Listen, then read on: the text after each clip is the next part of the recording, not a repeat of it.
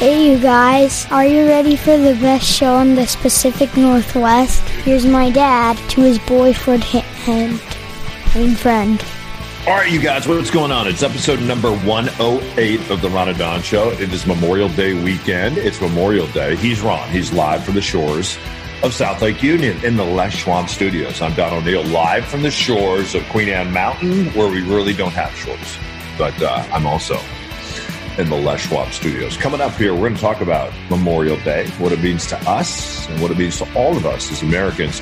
And we also want to talk about social acceptance when it comes to COVID 19. Have people just accepted that COVID 19 is going to be here? Because it seems like in some parts of the country and even some parts of Washington, that people are just getting on with their lives and they're tired of it, right? Speaking of that, I just had a great opportunity to go visit Ron at a secret, secret location.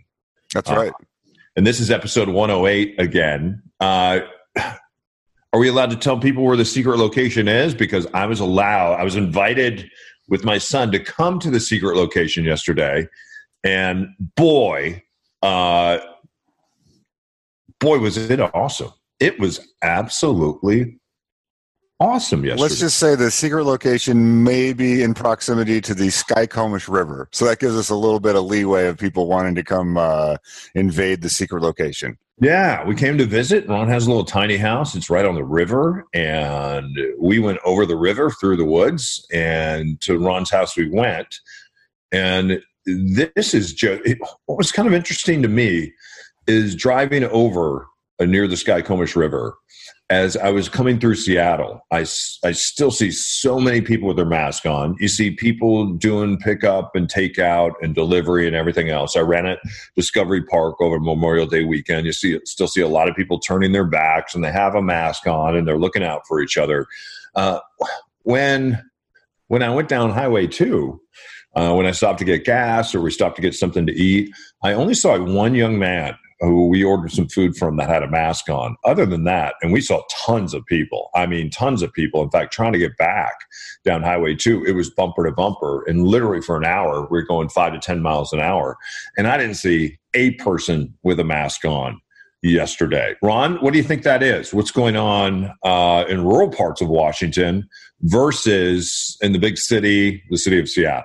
Well, I think part of this again is the information we're getting from uh, government sources. Part of it, I think, is this cultural where you're living out, you know, in, in, a rural area and you don't know anybody that's been affected by COVID. You do see a lot of hikers. But the place I'm, I'm near a popular trailhead, the tiny house, and it was like cars as far as you could see people wanting to go up this popular trailhead and it's popular for a reason it's beautiful it's a beautiful hike um, but I also think when you look at the the governor's plan, it's like okay, we're going to have four phases, but nobody's on the same timeline, and so Snohomish County, you're on phase two, and King County, you're on phase one, and Cowlitz County, you're on phase three, and there's different things you can do at the different phases. Like, nobody's going to pay attention to that. After 20 years of being on the radio, the thing that you and I know, nobody is going to understand mm. what phase their county is in. And what if you live on the border of King County and Pierce County? Then Pierce County is in a different phase than King County. So if my business is on this side of the street, I'm going to be in phase one, and your business is on the other side of the street, then you're going to be in phase two. Like imagine if we're competing hair salons and uh, you can open and I can't, and we're on the opposite sides of the same street because that's where the county line is. Like people, this is just not going to work. So, in fairness to those people that are up, uh, you know, in the Gold Bar Startup area, um, they may have heard this. Oh, cool! We're in a county that maybe we're in a different phase than King County, and so they might think well, maybe I wear a mask, maybe I don't wear a mask. Um, so I, I don't. I try to have a little bit of a longer fuse there. The people I don't have a long fuse on are like folks in King County where I, I had to go to a Home Depot to pick up a, a couple of items for the tiny house that we're talking about. There's a giant sign that's like eight feet by four feet that says masks are required with a dozen people with no masks standing around the sign trying to get a cart. So, like, those people, I think, have no excuse because you are in King County, you're near a giant sign that tells you what the requirement is, and you still ignore the requirement.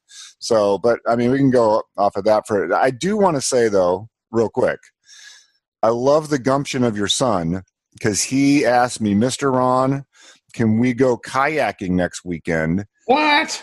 and we are i'm sitting on it's probably a class three rapids Yeah. and he just he's ready to go rent a kayak and just jump right into the and i was like i don't know if he's river swimming certified he's 10 but like he just like in his mind class three doesn't matter like waterfalls giant rocks like he's Wow. ready to he's ready to kayak yeah, and you guys were splitting wood yesterday. What was what was that wood that fancy wood splitter you were using? i don't know your son really wanted to split some wood Yeah. So I taught him how to tuck his thumb under so the, no thumbs or fingers get chopped off. Hmm. And uh, we split some wood.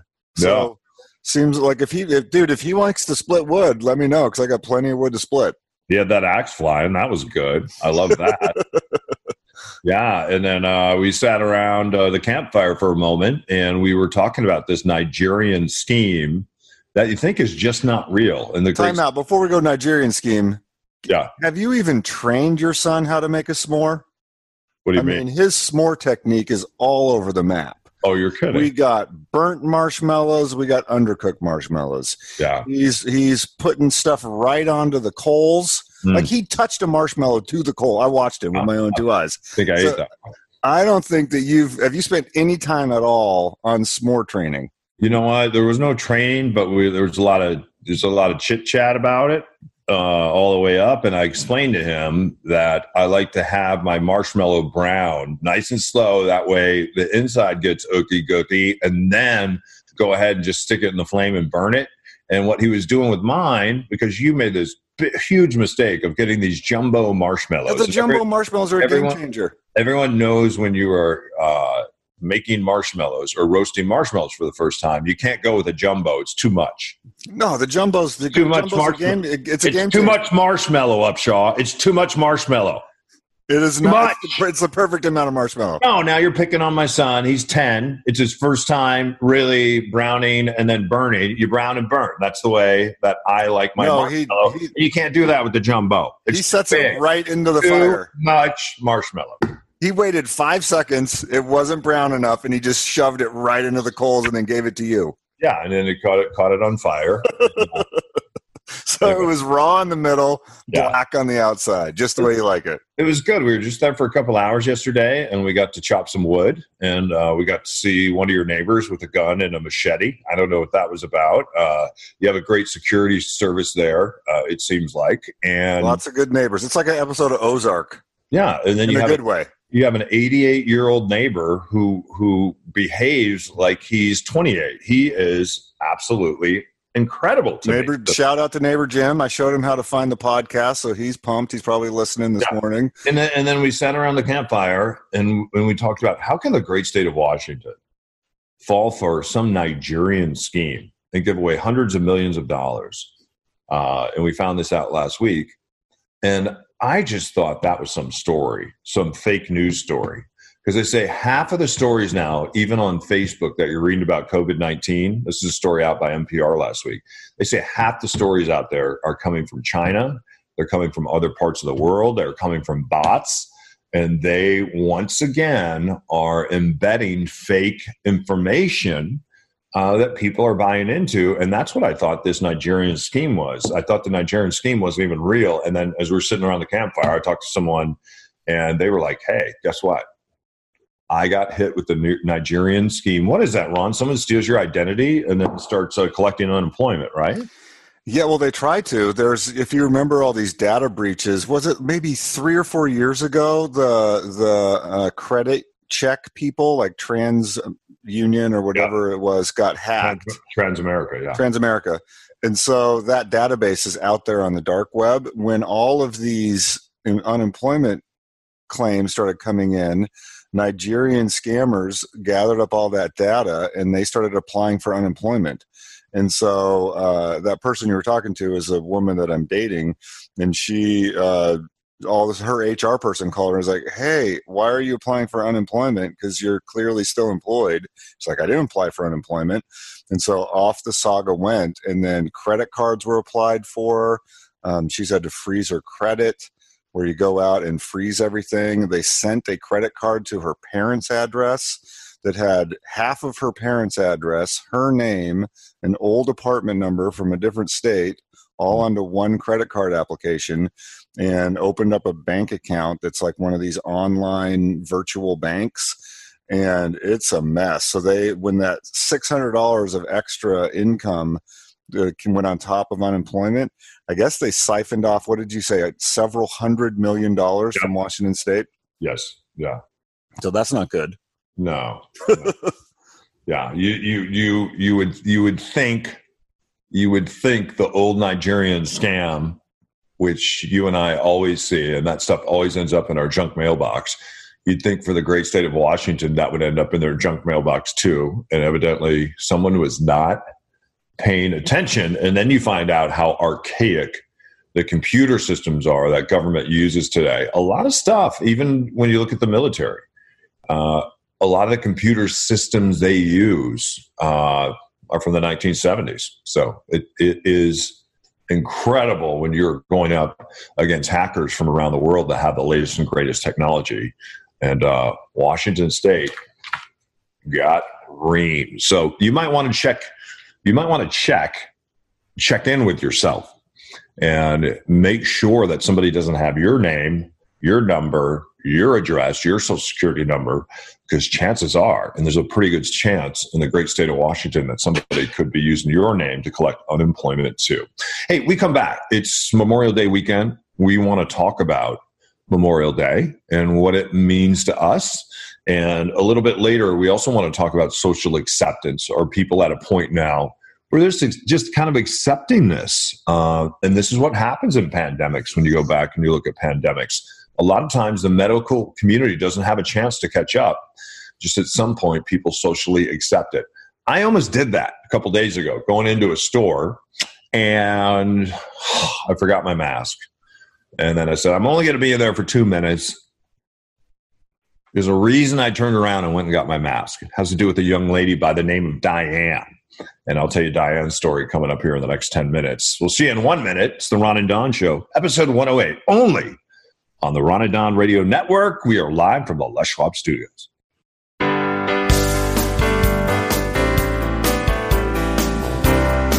You're listening to the Ron and Don Show on the Ron and Don Radio Network. RonandDon.com. Hey, you guys, episode number 108. Don't forget, Ron and Don, we are licensed brokers at Windermere. So, where are you on your real estate journey? Some people are buying, some people are selling, some people are investing, others are just gathering information because information is powerful. And sometimes you just want to know when you get on the other side of a pandemic what is my property worth? What are my options? What's my exit strategy? And where do I really want to live? Do I want to downsize, upsize? Do I want to right size? Yeah. Anyway, you've been sheltered in place and you're thinking to yourself, I need a different shelter uh, next time this happens. Hopefully, there's not next time. Reach out to Ron, ron at windermere.com, Don O'Neill at windermere.com, everything at ronanddon.com. And we do virtual sit downs now where we sit down with you and we laugh a little bit. We have a cup of coffee and we just kind of talk our way through your journey. Okay. Ron at windermere.com. Write us and let's do a virtual sit down. Uh, today, Ron, Memorial Day uh, weekend. What are you thinking about when it comes to uh, Memorial Day?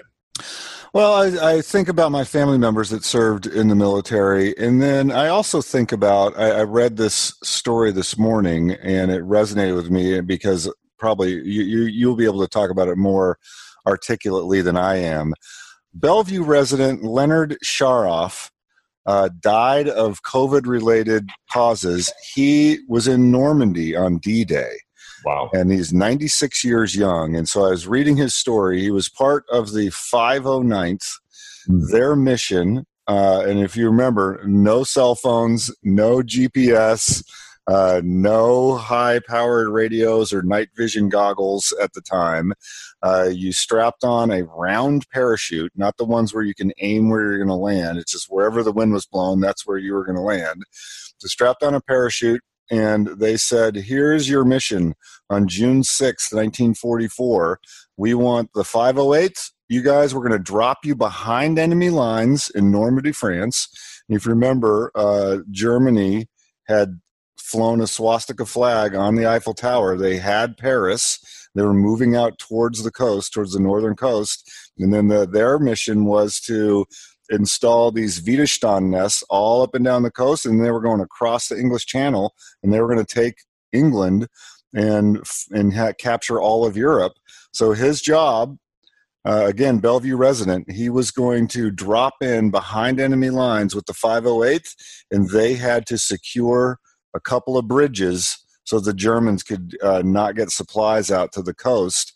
Uh, he survived that, but he did not survive uh, COVID 19. It just reminded me and it brought back those vivid memories of you and I and my big brother standing on the beaches of Normandy about two years ago.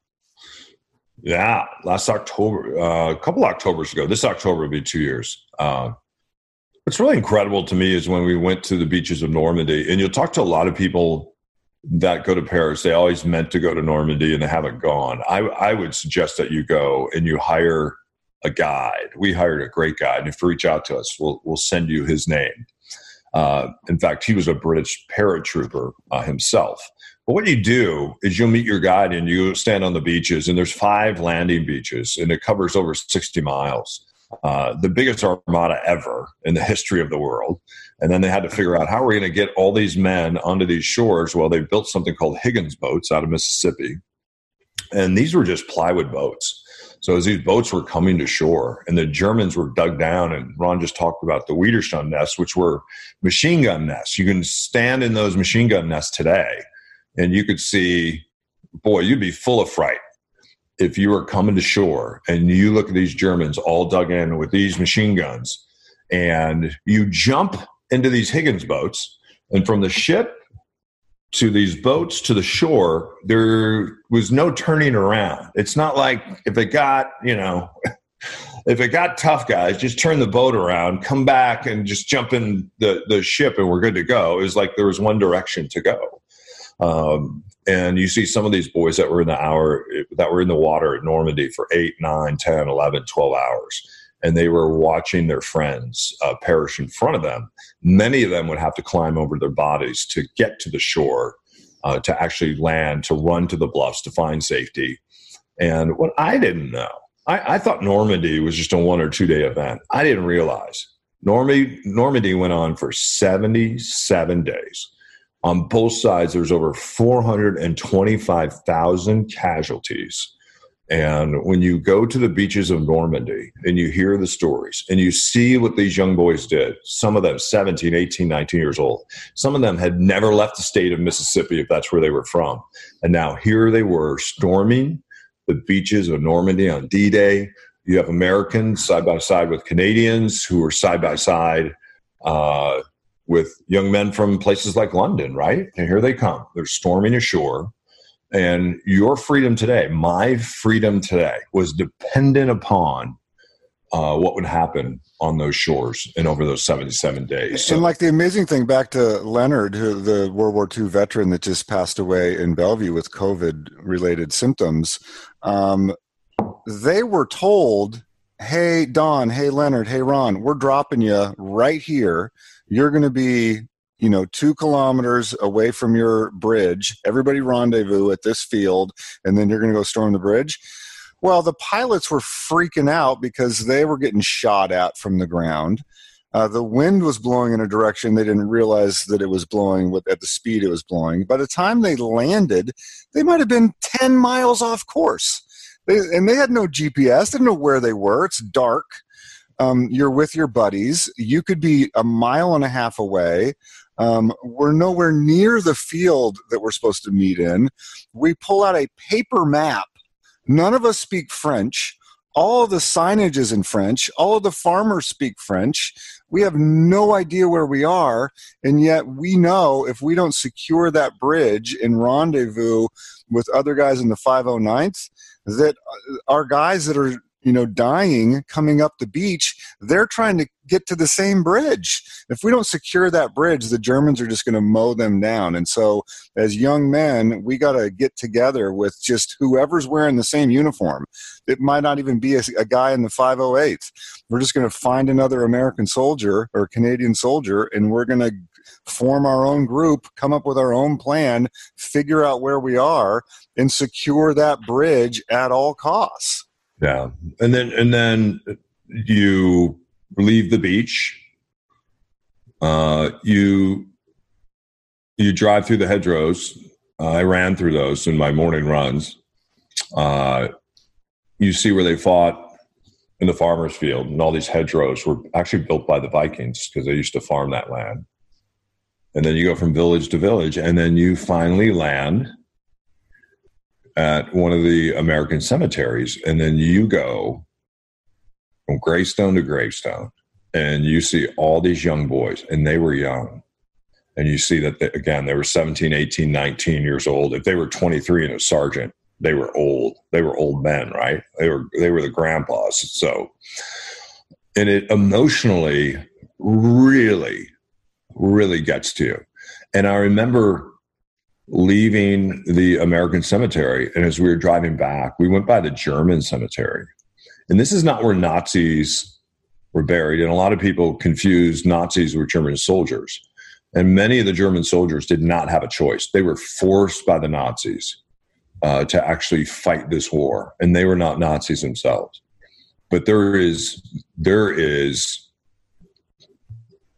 there is no remembrance really of those soldiers when you drive by that cemetery where the Americans are very much celebrated.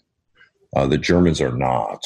And I wonder what it's like to have a dad or a grandpa or a great grandpa that fought on the German side, was not a Nazi, and is buried somewhere in that cemetery. I wonder if that carries a lot of shame today. Um, an interesting question. Anyway, our thanks to all the men and women that have served this country, that have given their lives for you and for me. We say hoorah, hoorah, semper fi, ding, ding, air power. And uh, we will never forget you and your service and your family's service on this Memorial Day. It is episode number 108. We are live from the Les Schwab studios. We will see you on the other side of this.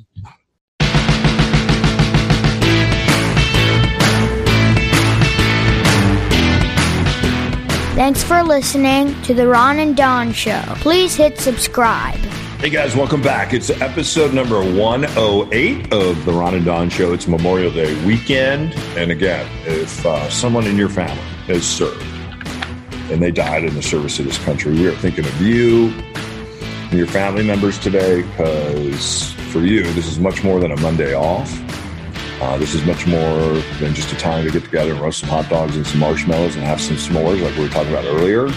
Uh, this is really a time of remembrance, and I think a time of remembrance uh, for all of us. So, social acceptance. It's interesting when you go back and you study past pandemics, and a lot of times, and this is happening right now, where the medical community is trying to catch up because as we see this surge in cases around the country, you could argue the reason we see the surge in cases, and we all know their arguments, is because there's more testing. Or the reason we see the surge in cases is because uh, beaches are filling up and certain parts of the country, people are going back into restaurants, people are getting haircuts again. Uh, people are doing it, it seems like, with gear on and, and social distancing. But at the same time, Ron, I just wonder will there be a social acceptance of COVID 19 uh, before there is a medical cure or medical answer? What do you think? Uh, I think if by social acceptance you mean just sort of a, a nihilism of like, well, this is just going to do happen what happens, I, I think probably, I think we're already seeing that yeah. Uh, that there are people that just sort of uh, i don't know anybody. Like these numbers that you hear about just are it's a number on a screen. And that's why you know telling leonard's story in the last segment it's like he shows up as a statistic of a covid related death and that number you know we're very bad with large numbers we don't know what a hundred thousand americans what that means what it feels like but that's a man that had a 96 year story that's a man that lived a life that uh, survived a war, that came home and built a family and tried to move on with his life after jumping out of an airplane with a machine gun and, and fighting the Nazis. So, like every one of those numbers that you hear about is a life. And but yes, it's I think we're reaching that point where you just go, hey, it's Memorial Day weekend. I want to go on a hike. I'm not wearing a, a mask. Uh, I'm gonna not stand six feet away from my buddy. I've known him my whole life uh, and we're going for a hike. And you and I saw that this weekend. We saw people getting their kayaks into the river. They aren't six feet apart, um, and so yeah, I mean that's just going to happen. I was talking to my mom uh, down in Florida, and they open their beaches. We've read these stories of the governor of Florida um, making all the the deaths in the state not go through the coroner's office. They had to come through the governor's office, and he decided uh, which ones were COVID and which ones weren't. The the statistician that ran their COVID numbers was fired because she disagreed with what numbers should go onto that publicly facing website. The governor said she was insubordinate. People down there are saying, no, she's a hero. She was trying to give us the truth, but she is out of a job right now. They wow. opened up their beaches. So many people went to the beach, they had to shut down the beach the next day because everybody is stir crazy, wanted to get out there and do their thing. And so now you can walk to the beach at sunset. You can't bring your folding chair. You can't bring your umbrella. You can't bring your beach towel and lay on the beach, but you can walk on the beach at sunset. Uh, and at, I think first hours of the day, but they've closed the beaches during the day, and and people they have to patrol the beaches. So yes, it's confusing. It's uh, a huge toll to pay, and, and I think you're right. People have just kind of resigned themselves to I don't know who to believe. I don't know what information is correct. I don't know anybody that's died, and so I'm just going to go out and try to start living my life. Yeah, it's it's interesting because I I asked myself this question. I'm like, am I starting to socially, you know, accept? And I got out of my truck the other day to walk into a store, and I, I just had to get one item. I was going to be in there for two minutes, and I'm like, in his big box store, Fred Meyer. I'm like, I, I don't, I don't need to go get that mask.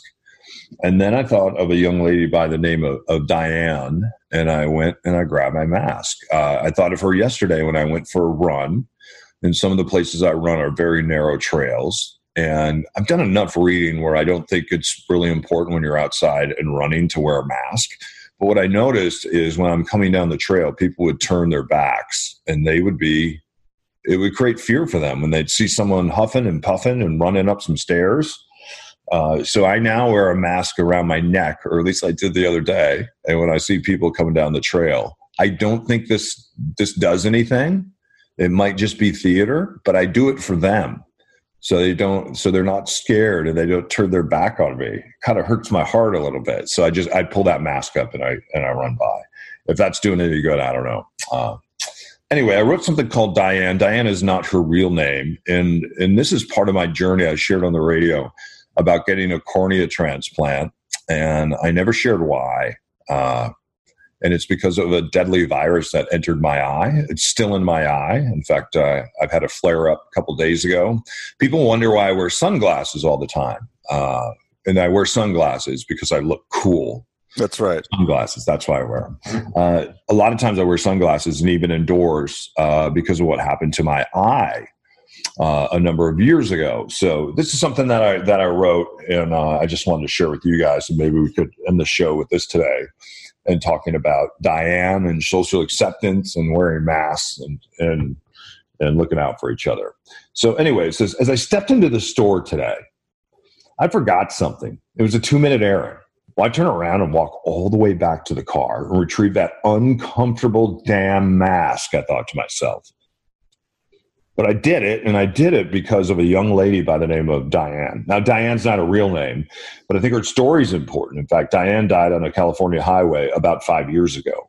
She was killed by a drunk driver. I never met her, but I will carry a piece of her with me for the rest of my life. In fact, moments after her death, her family was contacted by the area hospital. They wanted to harvest Diane's organs immediately and in order to harvest Diane's organs, uh, they had to get permission from the family. And the family said, of course. And she would help her save the lives of seven other humans that night. And one of those humans is me. And then I put up a picture of my eye that's just gorged with this virus. It says, The picture you see is my left eye. I've only shared this picture with a handful of people in my tribe. This is what happens when an unknown virus attacks it attacked me and it took my eyesight. In fact, I was blind in my left eye after this virus attacked my eye. It also attacked my son, and he missed months of kindergarten because of it. My doctors were baffled. All the great doctors at Children's, they were baffled. I had gone blind, and I was afraid that my son would go blind too. So for months, I researched this virus. I learned that there's more viruses on planet Earth than there are stars in the galaxy. Most don't use hum- humans as hosts. But when they do, there is typically no medicine that will stop them. We know from 1918, from that flu that killed 50 to 100 million people, it did it in just 15 months. There were only 1.5 billion people on the planet at the time. And today we're closing in on 8 billion. People also argued then whether we should wear masks. Should Major League Baseball continue to play in 1918? And when will life get back to normal? Sound familiar? Yeah, it was four years before there was any normalcy in 1918. I saw a couple strangers today. They're arguing whether you should wear a mask when you're out in public. But to be fair, every to be fair to everybody, we have been sent a lot of confusing signals. And I think the important thing is is that we have to leave room for science to get things wrong. When Edison was asked about all his successes, and there's hundreds of patents. He said, Let me take you to the basement and I'll show you my thousands of failures. Great scientists know that failing and getting things wrong is the path to getting things right. We may look back 20 years from now and discover that we were all dopes and stupid for wearing face masks. My mom's generation got cigarette smoking wrong. In fact, they don't look so cool now when you look back at pictures of that generation in their formative years. Think about Johnny Carson, though, on the, on the Tonight Show. He would sit there at the Tonight Show desk and offer cigarettes to everyone that ventured out on stage. He would sit there and openly smoke sometimes during his monologue. That's because politicians, Hollywood, big tobacco scientists, they were all on different pages with various motivations at the time. We now know that cigarettes, they're deadly. Secondhand smoke is deadly. And today's no different. We have politicians, movie stars, big pharma, and scientists that are all on different pages with different motivations and opinions about how we should behave during this pandemic.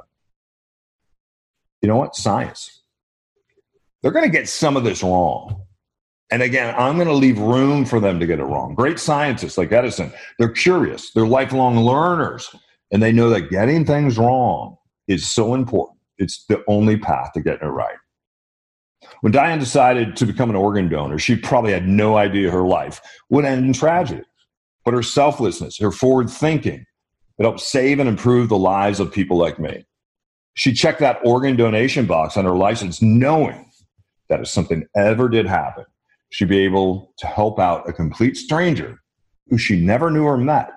And that is so powerful to me. Every time I strap on that mask, I see others doing the same. I am deeply touched. It is us saying to one another that I care about you. And even though you're a complete stranger, I'm going to put this mask on in honor of your life, your health, and your journey. And if time goes by and science changes and we got it wrong, well, the intention was right. The intention was and is beautiful. I've had four surgeries, procedures, all these on my eye. My son has had two. I've had stitches in my eyes for years.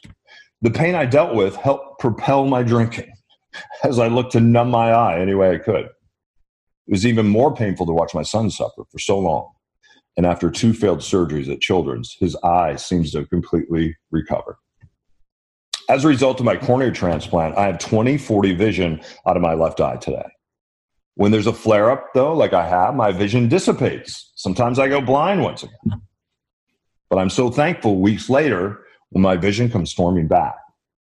And when I close my eyes to sleep at night, I can still feel two of the stitches that are embedded and will always be with me in order to keep Diane's cornea in place. The mild discomfort, and it is mild, is a reminder to me of her selflessness and her love for humanity.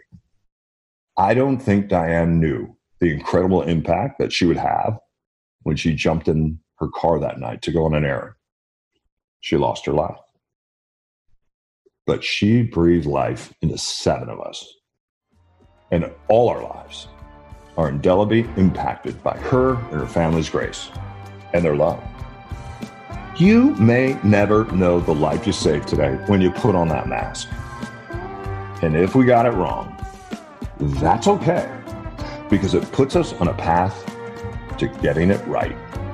And it shows how much we love each other. We love you all. He's Ron. I'm Don. Keep your head up, your shoulders back. We'll see you next time for episode 109, only on the Ron and Don Radio Network. Keep your head up and your shoulders back, and we'll see you next time on the Ron and Don Radio Network.